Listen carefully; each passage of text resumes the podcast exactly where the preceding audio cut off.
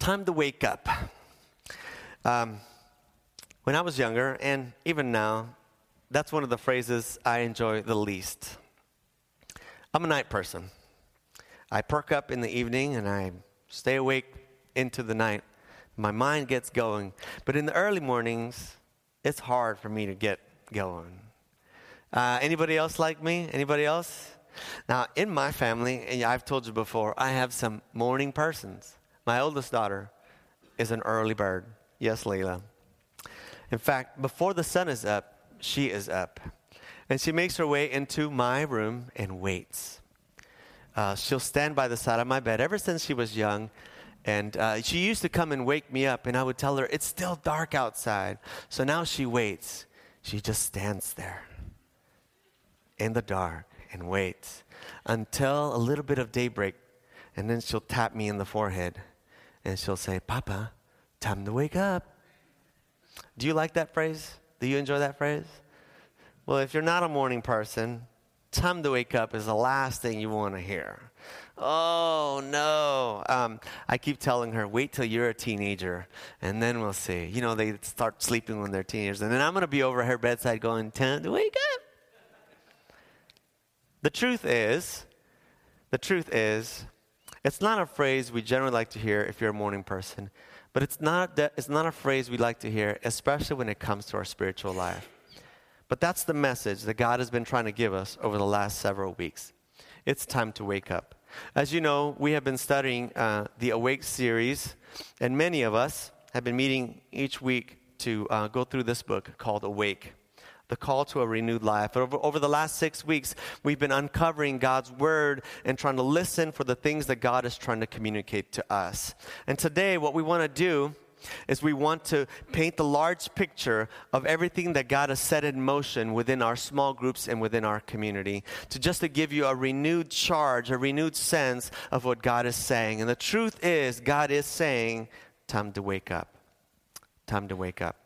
What I'd like you to do is take out a bulletin. If you don't have one, hopefully there's one nearby. I've made it easier for you today.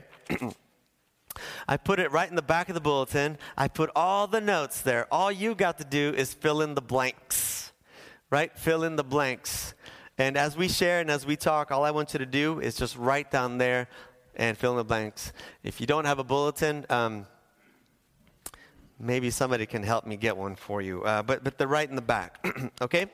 And what we're going to do is we're going to go quickly through an overview of what God has been saying to our church over the last several weeks as a way of reminding ourselves and putting this um, in, in, a way that, that, that, can be out front for us uh, to, to get moving. Because I do believe it's time for us in our community to finally wake up. I, uh, when I first looked at the picture for the book and there was a little alarm clock there and it said six, my heart sank because six o'clock is really early for me. for some of you guys, you're half the day is gone, right? You're at six o'clock. Uh, half the day is gone. If you're, you know, if you're like a morning person or you're a construction worker or military type, you're probably out and you're conquering the world before six o'clock. But for others of us, six o'clock is kind of early, but, but, but it represents a call to move into a direction that you may not be comfortable with. It represents a charge to do something that maybe, maybe you have forgotten. And this is what God has been calling us as a community through this study. When we began our conversation, we began with the, sto- the story of Jonah. You might recall.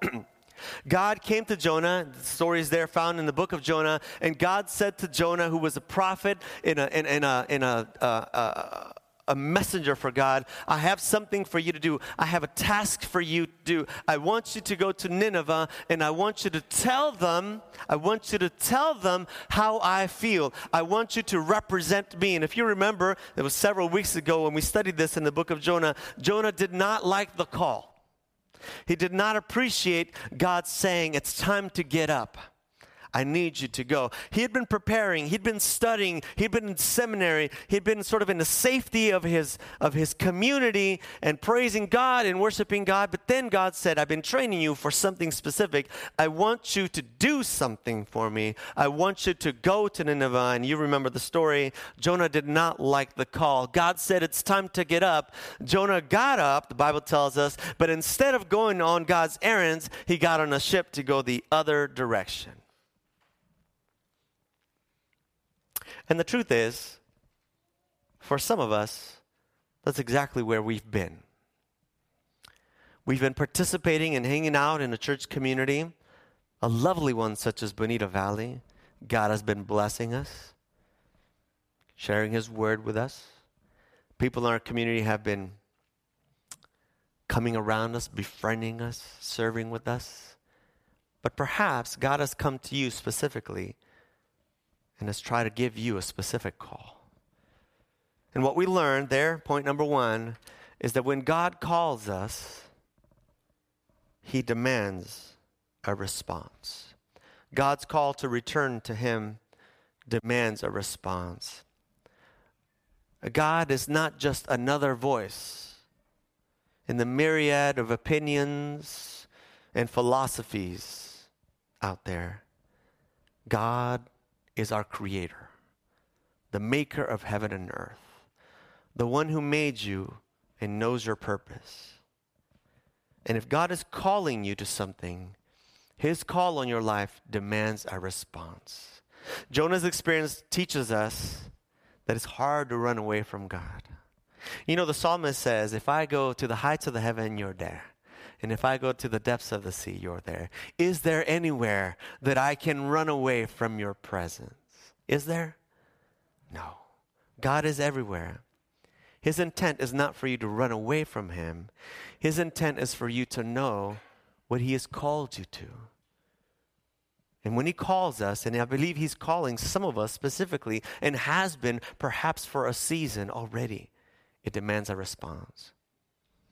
The devastating thing is, friends, is that if we ignore God's call for a specific job, God will have to move on to somebody else. I wrestled with that story very much, and it, it really stuck to me. Because God has been saying some things to me in this season. Yes, uh, I can look back in my story, as I'm sure you can in yours, and say, well, I, you know, God told me to do this, God opened these doors. But what about today? And God has been saying some things to me in this season, and I've been sort of hemming and hawing. You know what I mean? It's kind of like when you're in bed and they're like, wake up, okay, five more minutes. Anybody do that? Five more minutes, and then you, you, you roll over, and then they snatch the blankets, and you grab the sheets, right? Okay, God, five more minutes. But what struck me as I read the story and as I look at the rest of the stories in the Bible is that if we do not answer God's call, He will take that call and give it to somebody else. And we, we will have been passed over. And my friends, that's a tragedy. And I've been wrestling with God and I've been telling him, don't pass me over. I don't want to get passed over. I want to serve him. So if God has been uh, trying to speak to you, trying to trying to make a call upon your life, the challenge is here for us to respond to him. And there's three things here for you to tune into God's call. Number 1, this is in your blanks there. You have to be sensitive to God's voice. Sensitive to God's voice. Do you know that God is speaking always? You know what the Bible says? The psalmist says that the rocks cry out, the heavens speak of his glory, the firmament tells us how big he is. God is constantly speaking, but we are attuned to other things. Some of us are in tune to our own needs, some of us are in tune to other people's opinions. That's how we make decisions. But God wants us to be sensitive to His voice. How do we do that? You'll see a little bit. But be sensitive to His voice. Number two, respond with obedience. If God has asked you to do something, it could be as simple as show up to work. It could be as simple as open a door to this relative. It could be as simple as give away this money. You have to respond with obedience. He may not ask you to go to Nineveh like he did Jonah, but he's asking something of you, and we've got to respond with obedience because that's what our God demands. Number three, if you make a mistake, we learned this from Jonah.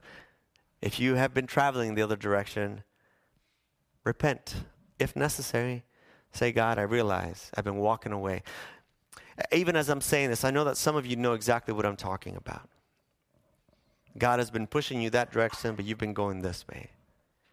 God has been saying, I want you to let go of that business venture, and you've been driving into it.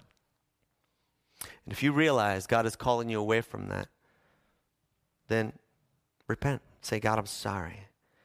And turn and obey. Be sensitive to his voice, respond with obedience, repent when necessary. We learned in our second in our second week that God wants us to return to our first love. In our in my small group, we, we, we started to think about things that we used to love, but that have sort of gone by the wayside. And uh, I confessed to my friends that at some point I was really big into triathlon.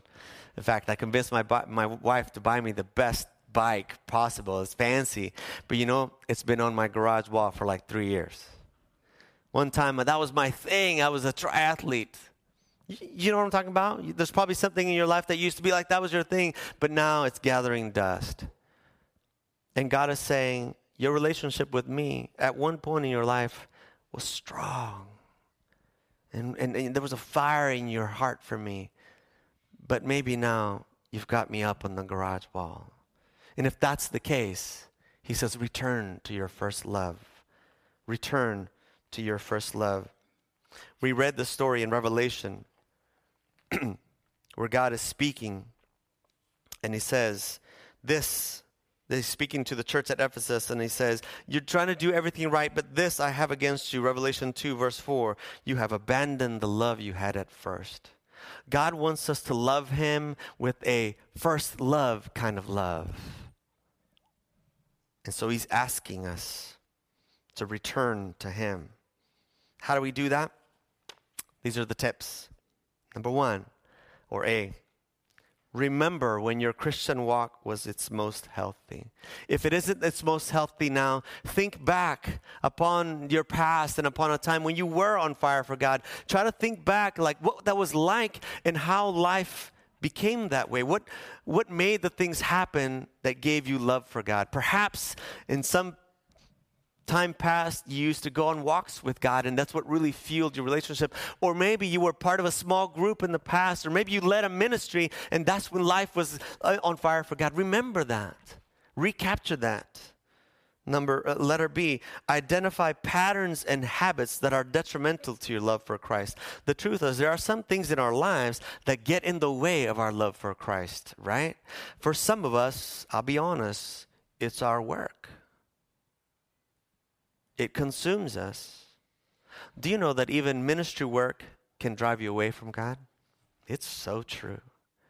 You can get caught up in doing what ministry needs that you leave no time for God. And God says, identify those things that seem to take you away, those habits,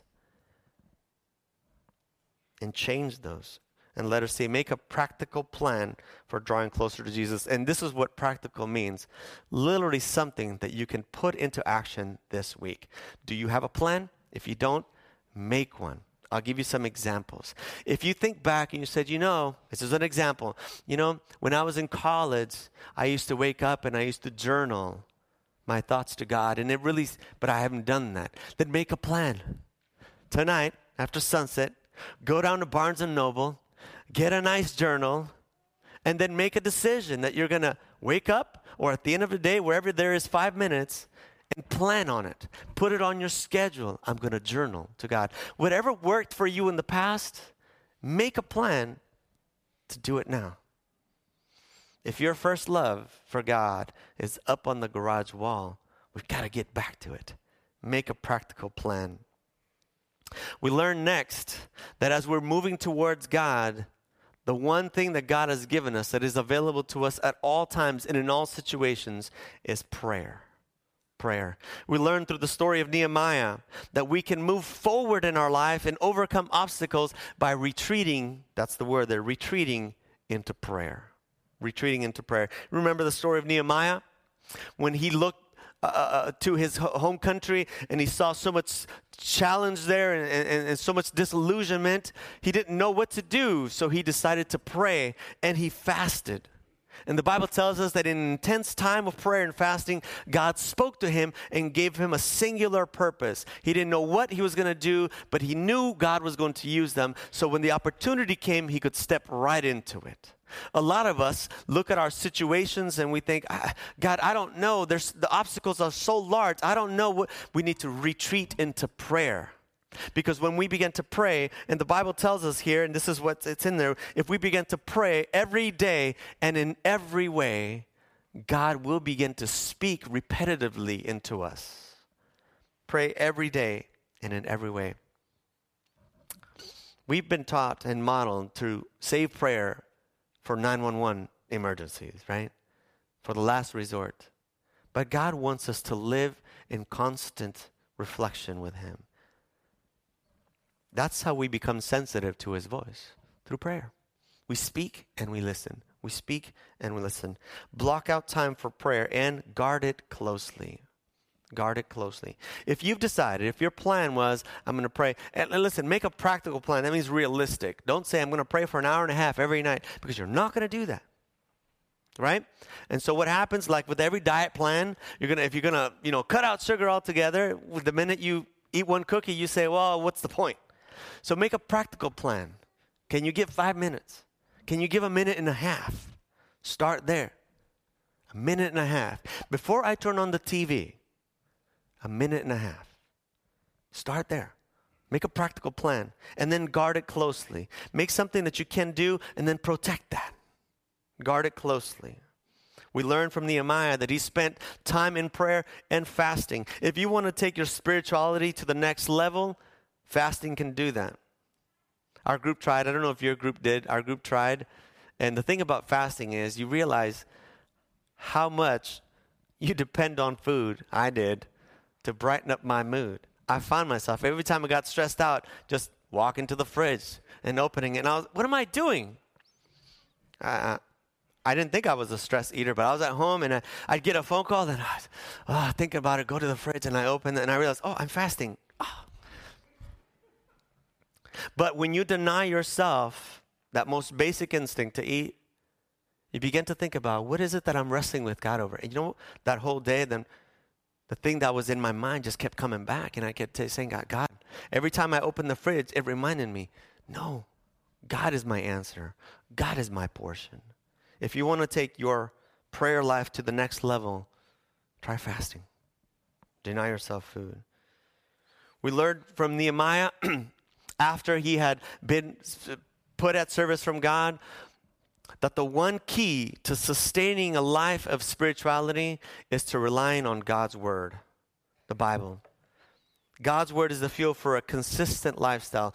Okay, friends, here's the truth. There are times when you can go to a conference or even a church service and feel lifted up. You know what I mean? You might go, man, that service was great. And you have this moment right? Or uh, you attended a seminar, or, or maybe you, you had an experience and you have what they would call a mountaintop experience. Every time we used to go to uh, Pine Springs Ranch for a retreat, you, go, you literally go up a mountain and things were great there, and then you'd have to come down the mountain and you would look back, oh, how come I can't take that home? And that's why you go to college at PUC because you always stay on the mountain. but never, never mind. The point is, The point is, we live in sort of this ups and downs, right? Ups and downs. Well, God's word is what gives us consistency if we rely on it. If we rely on it. So the challenge is to make a habit of reading the Bible every day. Hard to do, especially to read it in such a way as to listen. If you're like, okay, uh, when the day of Pentecost came, blah, blah, blah, and you just read it, read, okay, I'm done, not going to get a whole lot of that.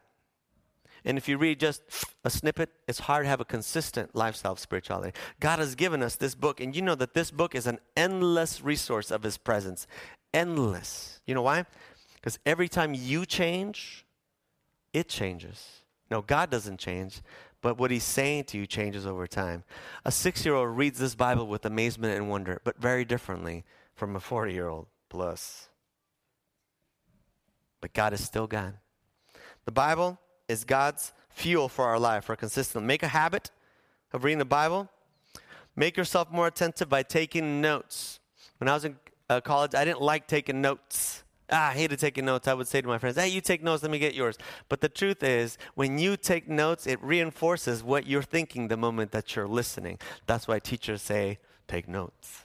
And if you want to be attentive to God, don't just read it and go, okay, I did it. Take some notes, underline some stuff, and it'll keep those ideas fresh in your mind. I'm going to keep moving quickly because we're almost out of time. God's word challenges us to step up and lead a group or teach the Bible to children. Do you know that there's no better way to learn the Bible than to have to teach the Bible?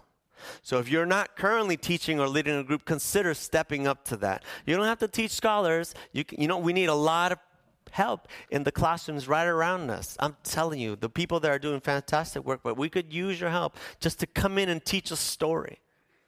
There's no better way to learn the Bible than to have to teach the Bible. Number five, when God brings revival to a group, unity is the byproduct. Walking with Christ brings us together in unity and purpose. God wants us to do something not just as a person, as an individual, but as a group, as a group, as a church.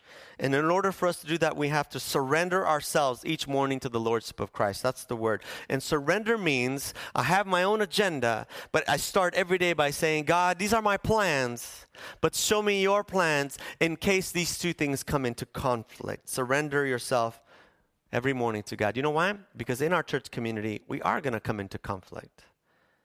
And if we have a spirit of surrender, it allows us the opportunity to work together. But if we do not, then we just have conflict. Ask God daily to remove barriers so that your church family can be one in heart and mind. You know, it's very different when we move together as a body rather than individuals within a body.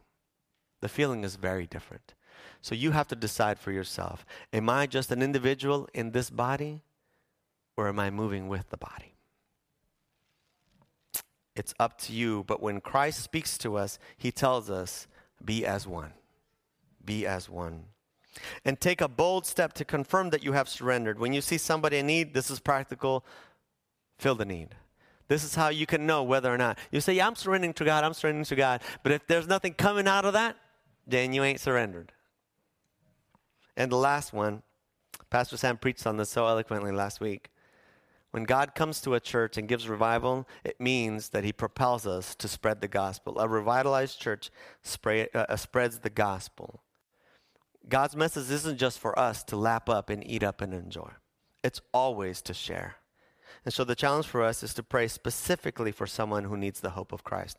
And I emphasize the word specifically rather than just in general for all the lost. There's somebody, literally somebody in your life that needs the hope. I'm not saying they need to come to church here. I'm not saying they have to be baptized Seventh day Adventist, although I do believe that would bless them. I'm saying they need the hope of Christ. And your job isn't to dunk them in the water, your job is just to share that hope. So you got to pray for that person so God can tune you to who it is and what to say when the opportunity comes. Actively seek the opportunities to share the gospel. And lastly, in a practical way, join with your group to proclaim the gospel in a tangible, practical way in your community. Pastor Sam and the youth have given us a great opportunity here. That 444 project. And in just a few weeks, as you know, Christine was here last week, they go down to the, to the orphanage. It's a practical tangible way in our community to work together to spread the love of God. If you don't want to use that one, find another one. Do something with your people, your group of friends, your, your Sabbath school, your small group Bible study, your team, your family. Do something tangible to proclaim the glory of God. God is challenging us. The evidence is clear. It's just time to wake up. It's time to get up, and it's time to get going.